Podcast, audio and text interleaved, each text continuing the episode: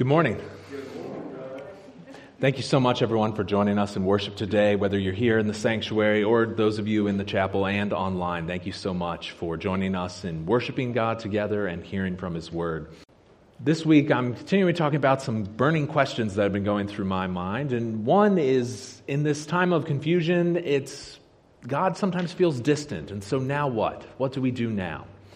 And it is sometimes a confusing environment. It's a very hyper, hypercharged world outside and sometimes even inside the church. Every issue seems to be a matter of life and death, no matter how trivial it is. You're with us, you're against us, you're on this side or another. But the problem is, many questions don't have clear answers. And where there's a demand for you have to believe this or this, sometimes there's two competing things that we're trying to balance in our minds, such as the, the tough line between protecting people, keeping people safe, but also gathering together with people and encourage them.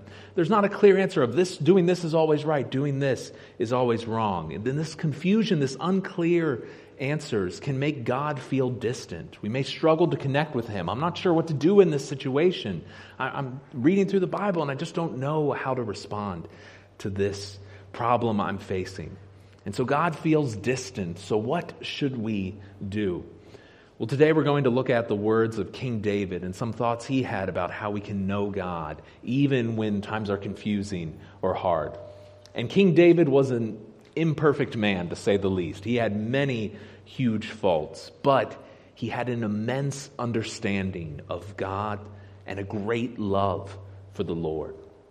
And in Psalm 19, he speaks of how God is revealed in creation and what we see around us how he's revealed through his word, the Bible, and the response that's called for when we see who God is. What we'll find is that we can learn about God by looking in his word and by looking around the world that he created. They're like two books of the same revelation, they're two parts of the same poem. And as we look around and we look in God's word, we find out that God is not as distant as he may feel. So let's pray and then we'll look at what King David has to say to us this morning. Lord, thank you for your word. And although we're listening to David's words, they really are your words, God. God, sometimes things are confusing. Sometimes we don't know exactly what to do. Sometimes you feel distant. You feel it seems like you're unconcerned with the issues we're going through. So, God, help us to figure out where we can see you. Help us to look around and see what you've done in creation, in the world. Help us to look in your word to see what you say about who you are and about what you do. And God, help us to look in our hearts so that we may be committed to you and may know you better. Lord, my prayer for this time is that you would increase, you would receive praise and glory. May our focus be on you. As we see you more, God, you become less distant and we rely more on you. Thank you that you've given us your word. Thank you that you've given us this world that we can live in and praise you. Thank you for your immense goodness you show to us, especially through the person and work of your Son, Jesus Christ. It's in his name that I pray. Amen. So, we're talking about that God feels distant, but we're really talking about how do we know God? And the first way we can know God is by looking around. Looking around. What I mean is look around at the world, at creation, at what God has made. If you're not there, you can turn to Psalm 19 in your Bible, Psalm 19. And we're going to start by reading verses 1 through 6. I'm going to be reading from the English Standard Version. So, Psalm 19, these psalms were songs of praise for God's people, and so it begins to the choir master, a psalm of David. But here's verse 1. David said, writes this The heavens declare the glory of God, and the sky above proclaims his handiwork. Day to day pours out speech, and night to night reveals knowledge. There is no speech, nor are there words whose voice is not heard. Their voice goes out through all the earth, and their words to the end of the world. In them he has, sent, he has set a tent for the sun, which comes out like a bridegroom leaving his chamber, and like a strong man runs its course with joy. Its rising is from the end of the heavens, and its circuit to the end of them. And there is nothing hidden from its heat. So, in these verses, we start with David saying that the heavens declare, they proclaim, they show, they manifest God's glory, how wonderful and powerful He is. And they continue to do so every moment of every day. He says the sky above does this, the expanse, the firmament, the atmosphere created by God. Some language reminding us at the very beginning of the Bible how God made this world and the atmosphere around it that keeps us alive. It shows, proclaims his handiwork, the work of God's hands. His craftsmanship is seen. Here he's saying when we look up at the sky and at the heavens. By looking at any of creation, we see God's power that he was able to make this. We see his wisdom in how it all fits together, and it adds to his worthiness to be worshiped and praised. We see his faithfulness to us in that this world exists in such a way that we can live and we can know God here we see evidence of his present work in the world. As we look up at the heavens, our thoughts go up and we can think there's something more than me here. And when we look up rightly, we cannot deny that God exists. It should be obvious. When we look up, we realize how small we are and how immense everything else is around us. Every part of creation shows us God's glory. But as David realizes, the sky really emphasizes our smallness and how great something else must be. And for David, he rightly sees how great God is when he looks up. I don't know if you've ever been somewhere that's kind of away from a city, but if you've ever been somewhere uh, a little more remote and looked up at the night sky, it's incredible how many stars are there. Now, I grew up here in the Harrisburg area, and there's a story in the Old Testament where God speaks to a man named Abraham, and he says, Your descendants will be as numerous as the stars. And growing up here near the city, I looked up and I was like, I mean, that's a lot of people, but that's not a whole lot of people. If I really worked at it, I could probably count all of those up there. Then when I was a teenager, I once went to a, on a camping trip in the northern part of the state, away from the cities and the lights. And when you get somewhere like that, we went out to a clearing one night and realized just how many stars there really are up there.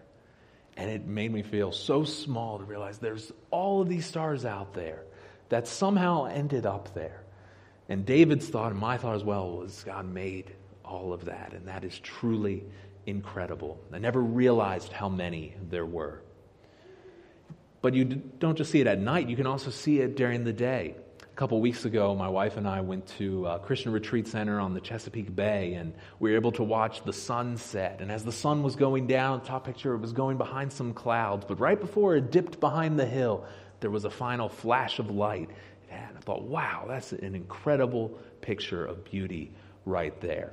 And at the exact same moment, both Christine and I thought of this verse, Psalm 19, verse 1. We thought, the heavens declare the glory of God. That was the thought we had looking at that beautiful sunset. In verse 2, David says this happens every day. He says, Day to day pours out speech, night to night reveals knowledge. He's talking about how looking at the sky, looking at creation, shows us more of God. Every day, every night, we can know more about God by simply looking outside and seeing what He has made. In another psalm, we read this Psalm 74, a praise to God says, Yours is the day, yours also the night.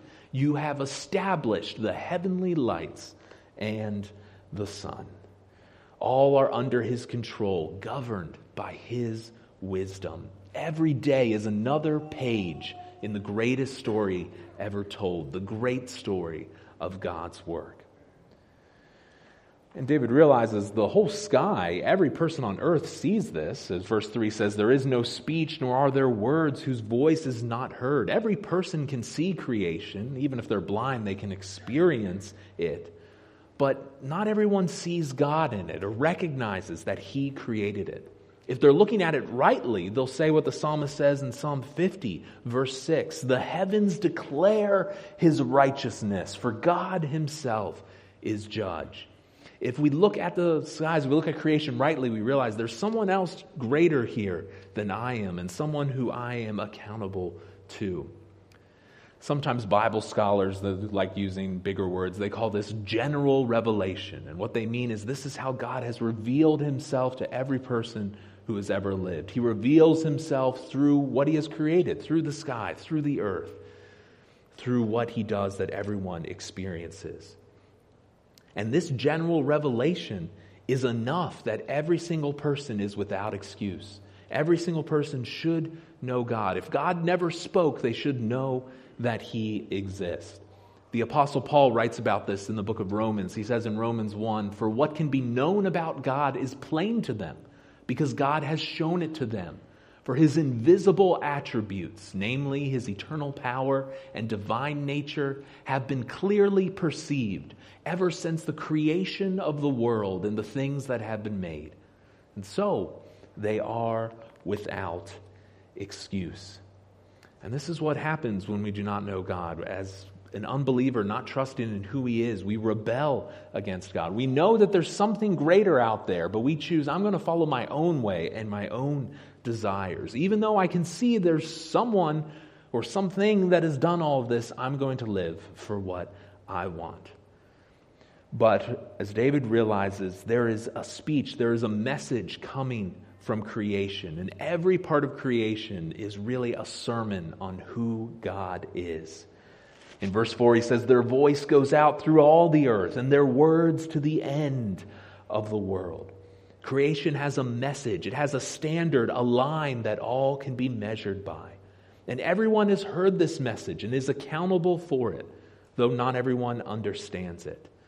And Paul actually makes this point by referencing this psalm in later in Romans. In Romans 10, he says, Faith comes from hearing, and hearing through the word of Christ. But I ask, have they not heard? Indeed, they have, for this is verse 4 of our passage their voice has gone out to all the earth, their words to the end of the world. He's saying every person has heard of God and His truth. They've heard because they've looked and they've seen or they've experienced His creation.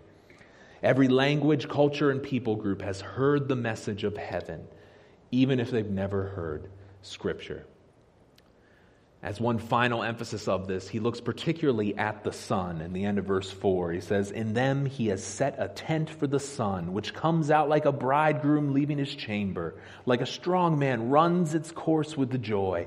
Its rising is from the end of the heavens, and its circuit to the end of them. There is nothing hidden from its heat. It's a description of the strength of the sun. He compares it to a strong man, a champion, an athlete.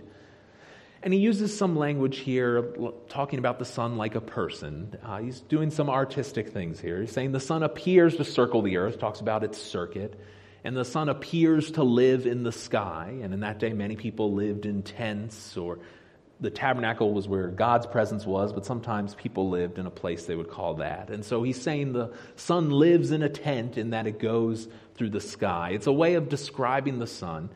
We shouldn't get too high and mighty in our 21st century minds, like, well, the sun doesn't actually live in the sky. That's not correct there. Okay, he, he's making a picture here. He's trying to help us appreciate God's power as seen in the sun. Unless we get too high and mighty, we use similar phrases. Every person uses the words sunrise and sunset.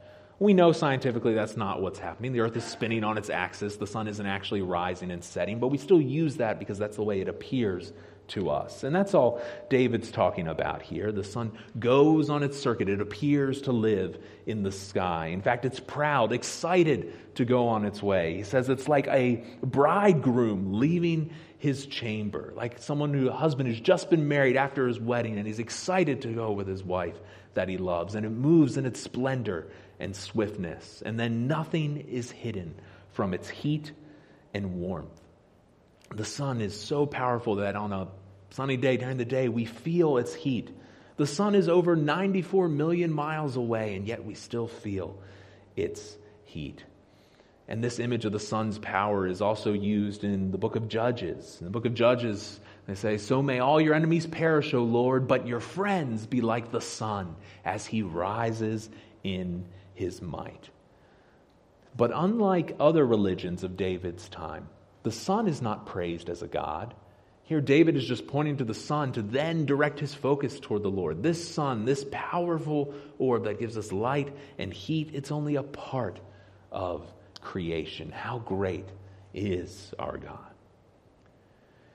Now, we may ask a question, though. Some of us, we're in a church, we may think, well, yeah, this all makes sense. I look up and I say, yeah, that, that looks like God. But not everyone believes this. And if this creation, this general revelation of God is so obvious, then why doesn't everyone believe? What happened? Why can't they look at that and see what I see? And the problem is that we are slaves, we're trapped in our sin. We see it, but we don't recognize it. In the passage where Paul talked about everyone is without excuse, just two verses later, he says this claiming to be wise, they became fools and exchanged the glory of the immortal God for images resembling mortal man and birds and animals and creeping things. Yes, we look and see it, but instead of looking at that and saying, wow, how great God is, we focus on one thing or another we see up there, we see in the world, or that we want in our heart. And it's easy to say, well, here in America, very few of us worship actual idols, so we're better than these people that Paul and David are talking about. But just because we're not worshiping the sun or building an image to someone, we make gods of things in our lives, like our desires, whether it's for money, for power, for sex, or whatever we're looking for. Instead, Christians in particular should look around, and when they look around, it should lead their thoughts to praise the Lord. And this should be the, the way everybody thinks, but especially those who know God. Some like to look at what's going, the world around them, and look at God's word. They look for differences and contradictions between nature and the Bible and say, well, this is off here. How can we think about this? But I think a more proper response is awe and worship. We look and we say, wow, my wife and I saw that sunset, we weren't thinking about the specifics of how the earth turns or whether David's right to describe it as a bridegroom. We were just thinking, wow, that is incredible. Pastor Charles Spurgeon puts it this way He is wisest who reads both the world book, who looks around, and the word book as two volumes of the same work and feels concerning them, My Father wrote them both should look and say, God made that and He wrote His truth in here. So, if we want to know God, if God feels distant, I encourage you to look around. Look outside at the world that God has made and really look and see what He has done, His workmanship and handiwork. Now, I'm not telling you to do anything unsafe. Take the necessary precautions, follow recommendations, but look and see what God has made. Be safe, but appreciate God's work. I've tried to take some time to do that this summer. Uh, a picture earlier was a hike that I did with my father and brother at a boulder field in northern PA. Hiked recently at some state parks like Caledonia. And the picture on the left is one I took at Ricketts Glen, where there's a bunch of waterfalls, and you can hike and look and see how beautiful it is. Or recently hiking on Peters Mountain nearby. There are ways to see God's glory. But you also don't have to go outside. You're saying, I'm really uncomfortable going outside or doing it. Okay, there are other ways you can see what God has made out there. We live in a day and age where you can see other things that God has made in the world by just going on your computer. And sometimes I like to learn about God's glory and creation in other places too, maybe places I'll never go in my life. I read an article recently about a lake in the mountains of Japan that when the snow melts, it makes it look like an eyeball that shows up there. And so crowds of people come up every spring to see this, they call it the Dragon Eye Lake in Japan. And I thought that was really cool. That's, oh, that's awesome. This lake that melts into a pupil shape. Don't have a picture of this, but I also read about in the deserts of Namibia, there are these plants that grow in circles all over the desert, and they can't explain why they do that. That's incredible. This desert and all these circle shapes all over it. Or even closer to home, I was reading recently about some history of things that happened in the plains of this country, and it was talking about South Dakota and what a difference there is between the the remote Badlands, and then just nearby, less an hour away, the very lush and fertile Black Hills in South Dakota. These are places, maybe I'll never go to any of these places, but I can look and see, wow, that's incredible that God has made this. Look around, see what God has made, and know Him. But yes, not everyone sees God in nature, and looking at nature doesn't tell us specifically who God is. So thankfully, we can also look in the Word We can look around, but we can also look in His Word. Listen to verses 7 through 11 in our passage. Verse 7 says, The law of the Lord is perfect, reviving the soul. The testimony of the Lord is sure, making wise the simple. The precepts of the Lord are right, rejoicing the heart. The commandment of the Lord is pure, enlightening the eyes. The fear of the Lord is clean enduring forever. The rules of the Lord are true and righteous altogether. More to be desired are they than gold, even much fine gold, sweeter also than honey, and drippings of the honeycomb. Moreover, by them is your servant warned. In keeping them, there is great reward.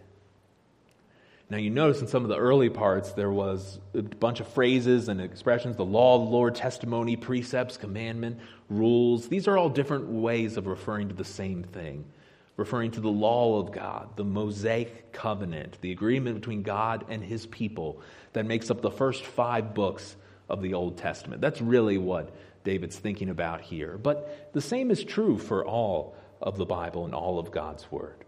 God's law and instructions are perfect, as verse 7 says. They're perfect as a whole and perfect in all their individual parts. That makes it wrong to add to them, but also wrong to take away from them. We shouldn't add to God's word, add extra books like our Catholic friends or Mormon friends. We shouldn't do that, but we can do that as well. We can add extra rules to God's word. Yes, God says this, but I'm going to do this and this beyond what God has said. And everybody else should do that. So we shouldn't add to his perfect word, but we also shouldn't take away and ignore what God has said and the commands that he has given. Everything we need to know about God and living for him is here. Now, notice I did not say every answer, everything we wanted to know. I said everything we need to know about God is here. And sometimes that's frustrating because we think, I-, I, want an answer to this question, God. This is the question I want you to tell me. We want to know more, but God's word is perfect. It is what we need to know.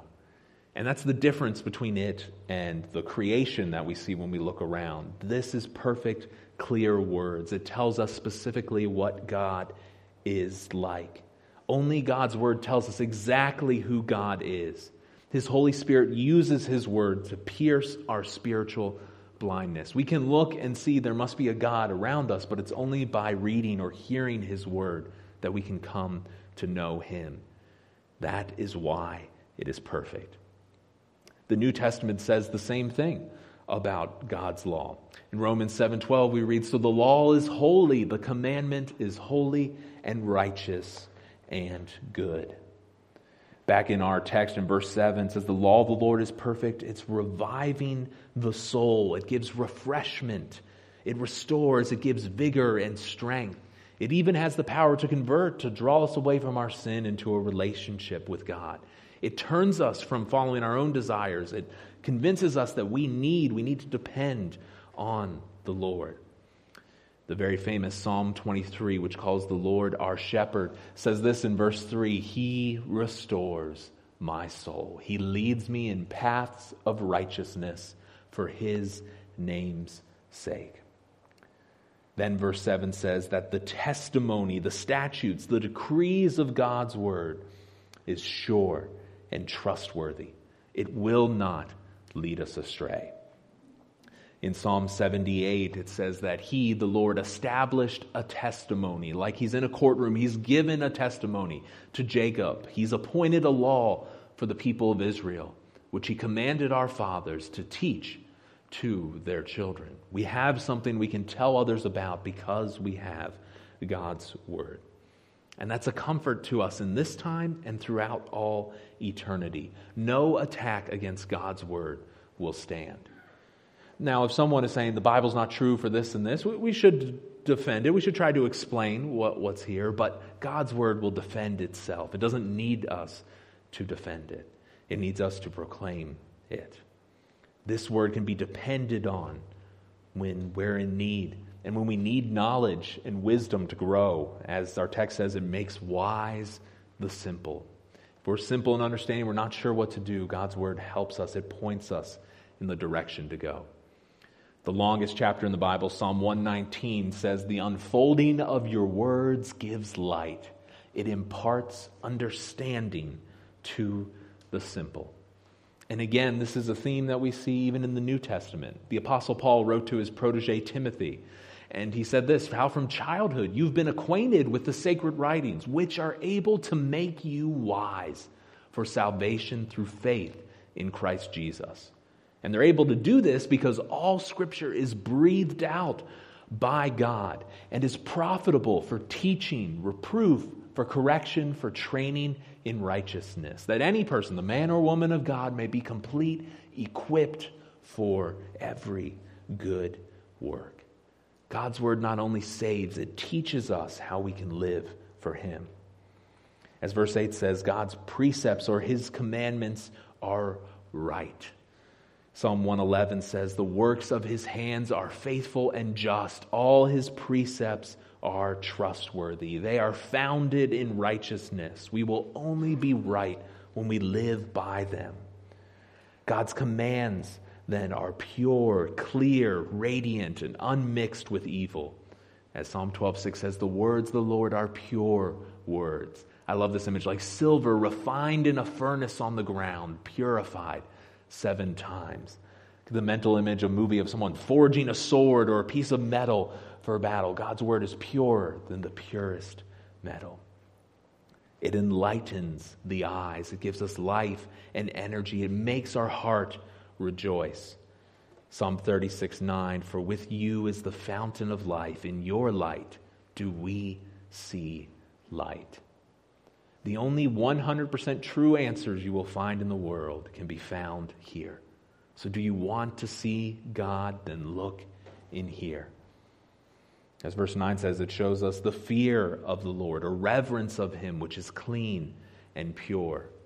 And there's a strong implication there that if every if only the fear of the Lord is pure, then every other fear, everything else that worries us is not pure. It's not clean. It's not something to be concerned about. Whether that's the fear of man, what someone else thinks about us or says about us, whether it's the fear of death, I don't want to get sick and die, that fear should not take the place of the fear of God.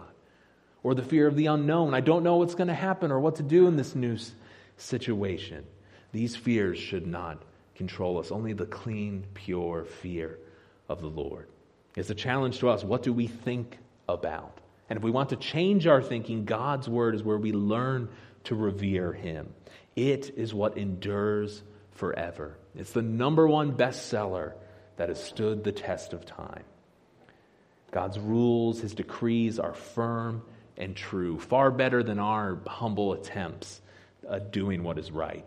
This is true. It is a reliable transcript of God's desires.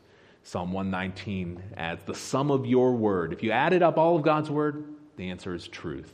Every one of your righteous rules endures forever. And that's what the end of verse 9 says that God's rules are righteous altogether. They are right, they are good in and of themselves. God's rules are righteous and fair to all.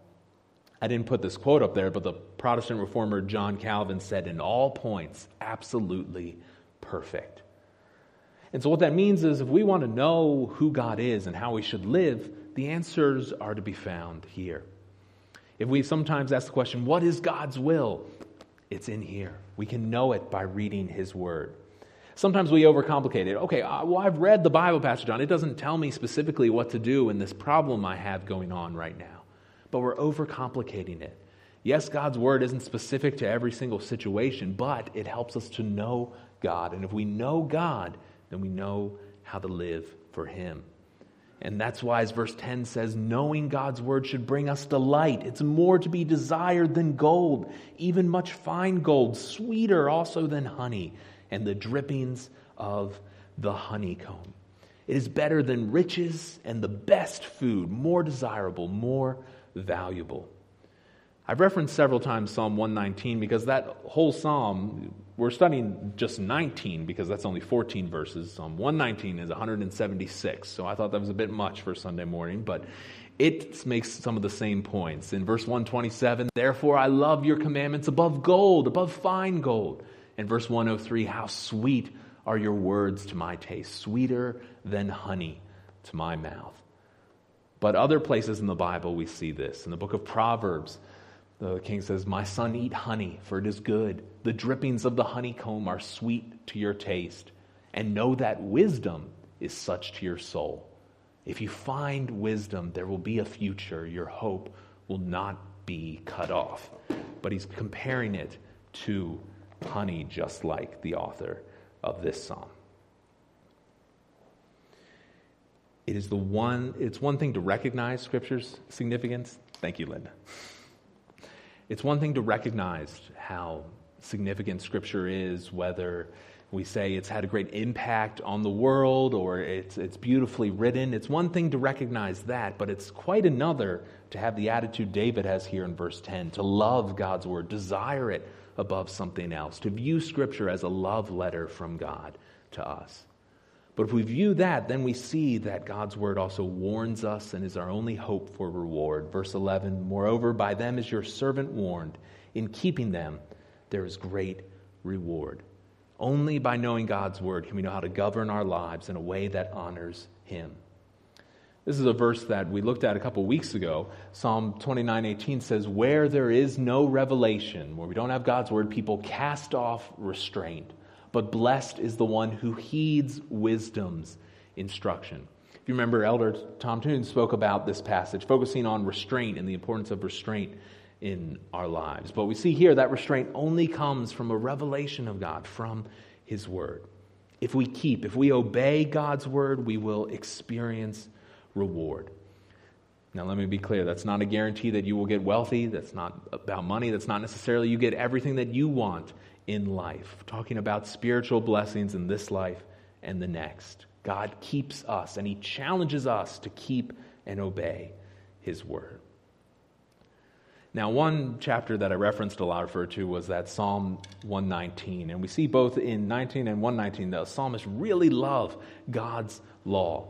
Here's just four really extreme examples from that psalm that we haven't looked at. Verse 16 I will delight in your statutes, I will not forget your word. Verse 20 goes further My soul is consumed with longing for your rules at all times. 97 Oh, how I love your law. It is my meditation all the day. And 131 I open my mouth and pant because I long for your commandments. You know, the first time I read Psalm 19, 119, that huge one, I was shocked about it because this guy really loves God's law. And let's be clear what we're talking about here. This are those list of rules and things from Exodus, Leviticus, Numbers, Deuteronomy that if we're reading through the Bible, we're sometimes tempted to skip over. But those 176 verses are praising that law. He loves it, he longs to know it more.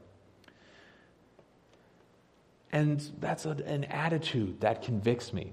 Now, we can misuse an understanding of God's law. We, if we make our relationship with God based on how well we keep all the laws, and we're not understanding their purpose.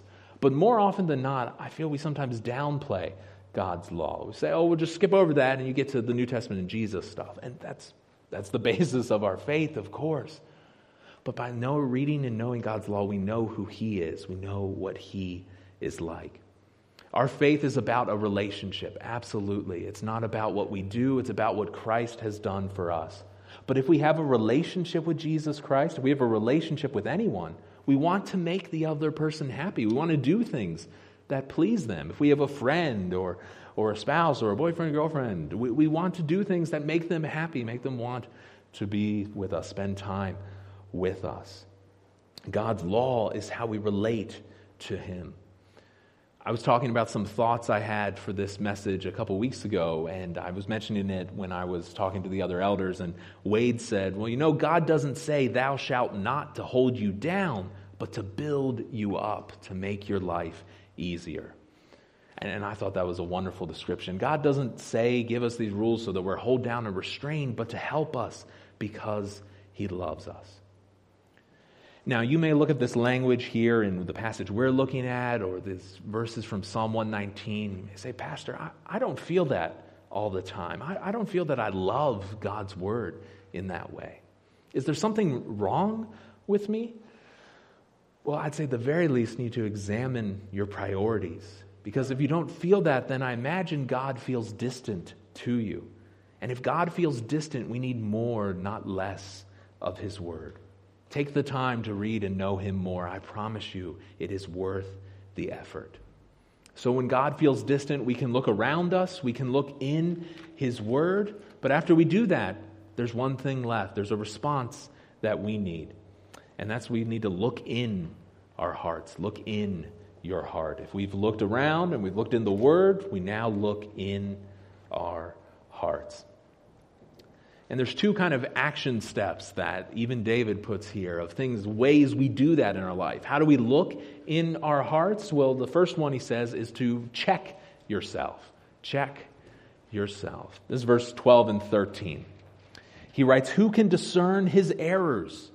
He's saying, I can't, I can't discern my errors, so God, declare me innocent from hidden faults. Keep back your servant also from presumptuous sins. Let them not have dominion over me. Then I shall be blameless, innocent of great transgression. David is calling us to focus on our moral failures, to search out where we fall short of God's standard, to check where we do not measure up to who God says He is. Not so we can then say, well, I fall short here, so I need a self improvement plan to do better. Not, not to do that, but so we rely on God's forgiveness, on His deliverance. He says, Who can discern His errors? Help me to live better. No, who can discern His errors? God, I need you to declare me innocent from my hidden faults.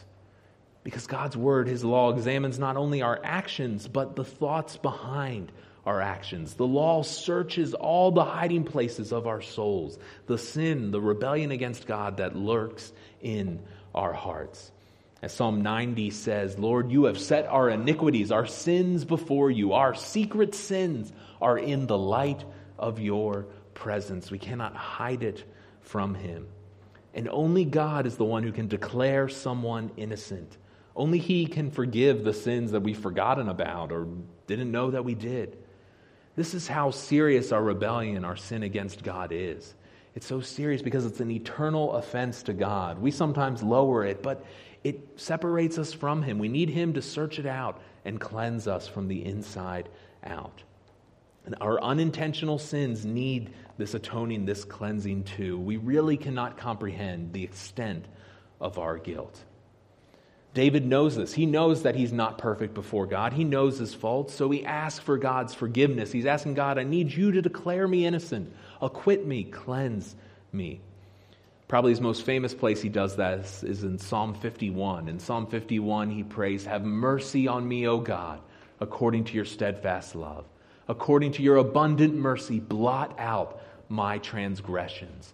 Wash me thoroughly from my iniquity. Cleanse me from my sin. This is our need that we should see.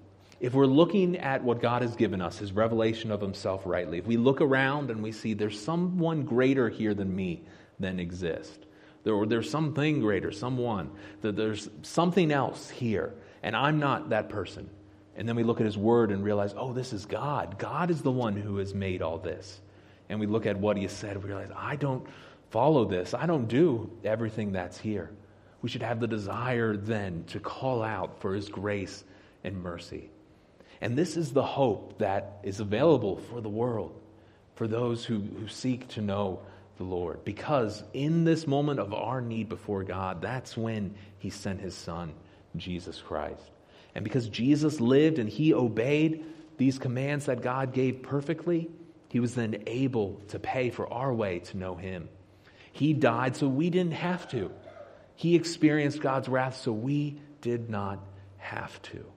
And so now, if we turn away from our sin and we put our faith, our trust, if we say, God, I'm relying on you, not what I have done, then we can know Him. Friends, this message is being blared to you in so many ways. You see it every time you walk outside. You see there is something else going on here.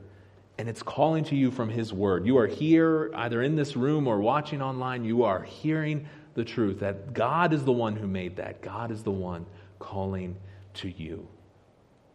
And I pray that you will turn and you will come to know Him. That's something you can talk to me about. That's something that any believer can share with you. But turn from sin, believe, trust in Jesus Christ. But if we have a relationship with God, well, then we pray the very next verse. David has verse 13. We ask the Lord to keep back us from presumptuous, deliberate, known, evident sins. You get this image of, of David asking God, he says, God, hold me back. I want to run this way, and I need you to restrain me, to hold me back. He's talking about the worst form of sin, the kind that we do deliberately, willfully.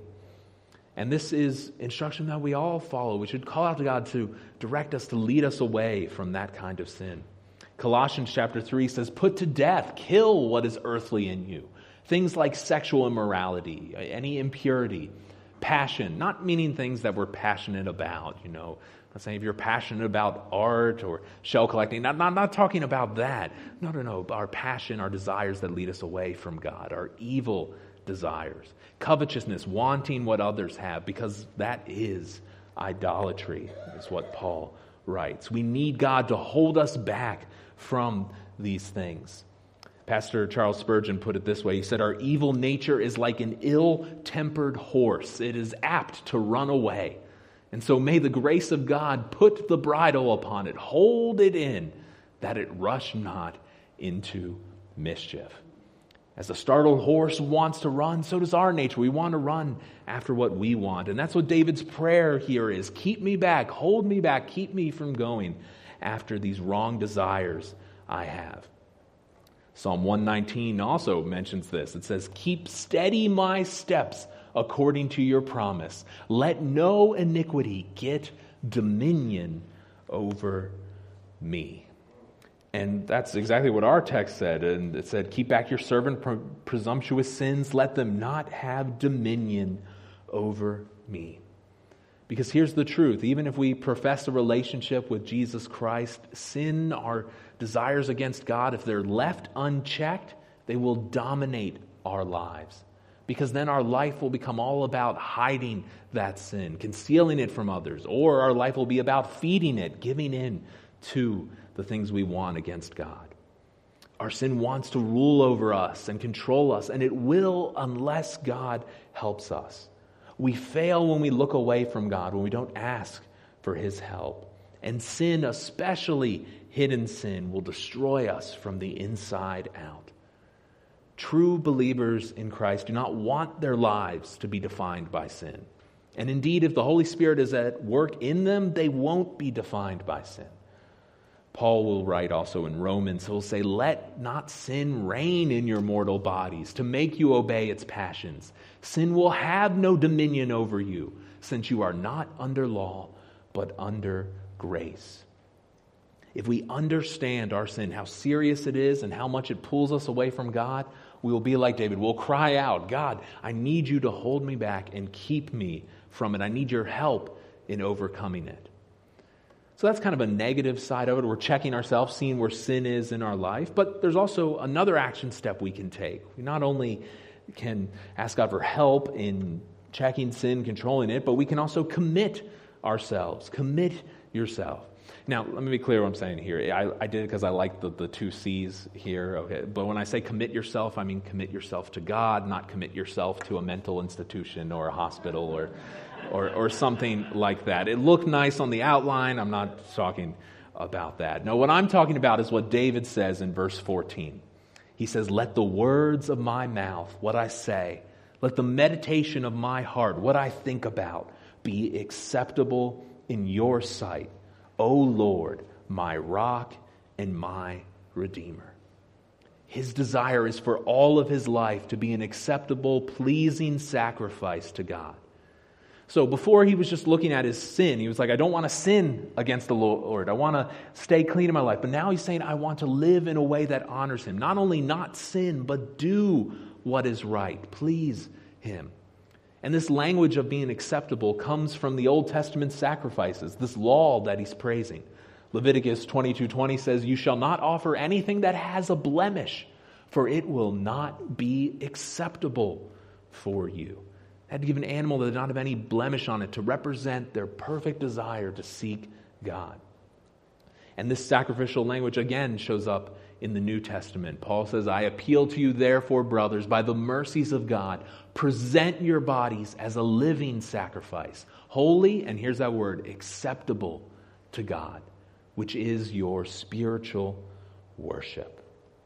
So when we're checking ourselves, we look in our hearts, we're asking God to reveal sin, and then we're committing to God, praying that He would lead us to live closer to Him. This language flows throughout Scripture. Psalm 139 Search me, O God, know my heart. Try me and know my thoughts. See if there's any grievous or wrong way in me. Lead me in the way everlasting. A desire for God to work in our hearts and lead us in a way that honors Him because of our love and affection for Him. We've seen Him in creation, we've seen Him in His Word. We want to live for Him. And we're able to do this, and God's able to do it for us because of two things. Very end of verse 14 says, O Lord, my rock and my redeemer. He is our rock, our strength, the one we can rely on, the one who fights for us. In Psalm 18, David will say, The Lord is my rock and my fortress and my deliverer, my God, my rock, in whom I take refuge and He is our Redeemer. He redeems, He buys us out of slavery to sin into a relationship with Him. Book of Job says, I know my Redeemer lives. At the last, He will stand upon the earth. So, yes, it's a confusing time in the world. Sometimes we don't know what we should do. Sometimes it feels like God's unconcerned or he, he, doesn't clearly speak about the way we should live or what to think about what's happening in the world. But when God feels distant, we can still know him. We can know him by looking around at the world that he has made and recognizing, wow, God made that. God did this. We can look in his word and we can see who he is. I'm confused as to what God would desire in this situation. Well, let me read this. Oh, this helps me to understand God's heart. And then we can look in our hearts. We can check ourselves to see if there's hidden sin in us, ask God to bring it out, remove it from us and we can commit to live for the Lord and honor Him.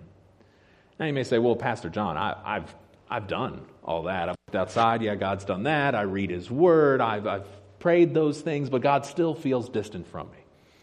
I would say, really? Have you really done that? But even if you feel that way, let's say keep doing it. This is what David did. He continued to look, continued to find ways to praise God in the world around him. He continued to study and know the law until it got to the point that it, he loved it. He continued to pray that God would check his heart and that he would be committed to his God. Keep doing it. God will be faithful. He will not feel distant for long. He is our rock and our Redeemer. This is how we know him. So let's praise him for that.